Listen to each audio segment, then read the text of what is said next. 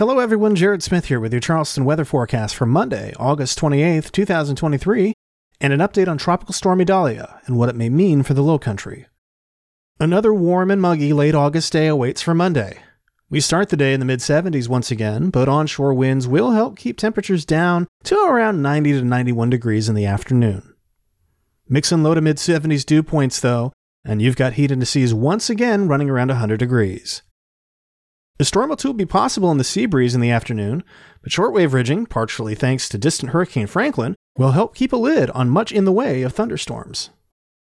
Slightly better storm chances are in play for Tuesday, with more in the way of cloud cover as Idalia's moisture begins to work its way in. It'll be another muggy one, with temperatures starting in the mid 70s and topping out in the upper 80s to around 90 degrees, once again yielding heat indices approaching 100.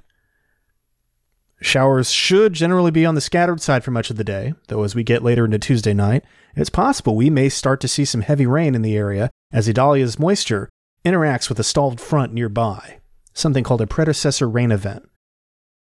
As we get into Wednesday, we should start to feel more effects from what's expected to be Tropical Storm Idalia. Exact impact still can't be pinned down, though, with many variables in play, including how far west or east the storm tracks, how fast its forward speed is, and how intense the storm is.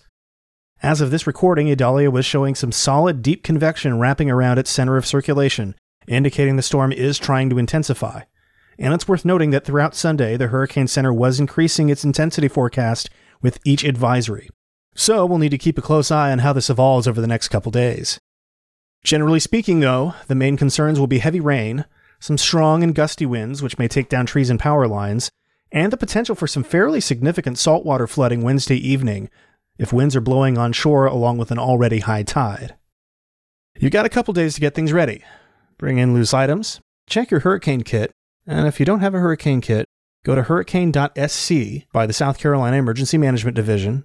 Great site, highly recommend it. And be prepared for the outside chance that you might be out of power a day or so in the worst case scenario. We have had some somewhat weaker storms come through and knock a couple people out for a little bit longer than they thought. Finally, stay tuned to forecast updates. There's undoubtedly going to be more changes in the offing as more data is received. We're getting a lot of Hurricane Hunter data now in the models. We're getting a lot more uh, of an idea as to, you know, how this thing is going to evolve.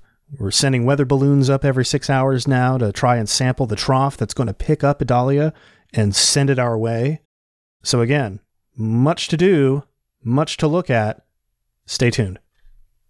Conditions should improve as we go through Thursday, provided Idalia continues to accelerate away as forecast. We actually look to have a fairly nice weekend on tap as some drier air starts to move in, with upper 60s dew points forecast beginning Thursday evening through the weekend. Highs on Friday top out in the mid 80s with only a slight chance of an afternoon storm, followed by upper 80s on Saturday and back to the low 90s on Sunday. However, it's a good reminder that fall isn't that far off, in fact, meteorological fall starts on September 1st. See, some good news to end the podcast. And that was Charleston Weather Daily for August 28th, 2023. I'm Jared Smith. You can find Charleston weather forecasts online at chswx.com, on Twitter, Instagram, and Facebook at chswx, and on Mastodon at chswx at chswx.social. And don't forget, I've got a new automated real time feed of severe weather alerts on Mastodon too, at alerts at chswx.social. And finally, looks like a lot of you is starting to get Bluesky invites, and I'm there too at chswx.com. Thanks for listening. I'll talk to you tomorrow.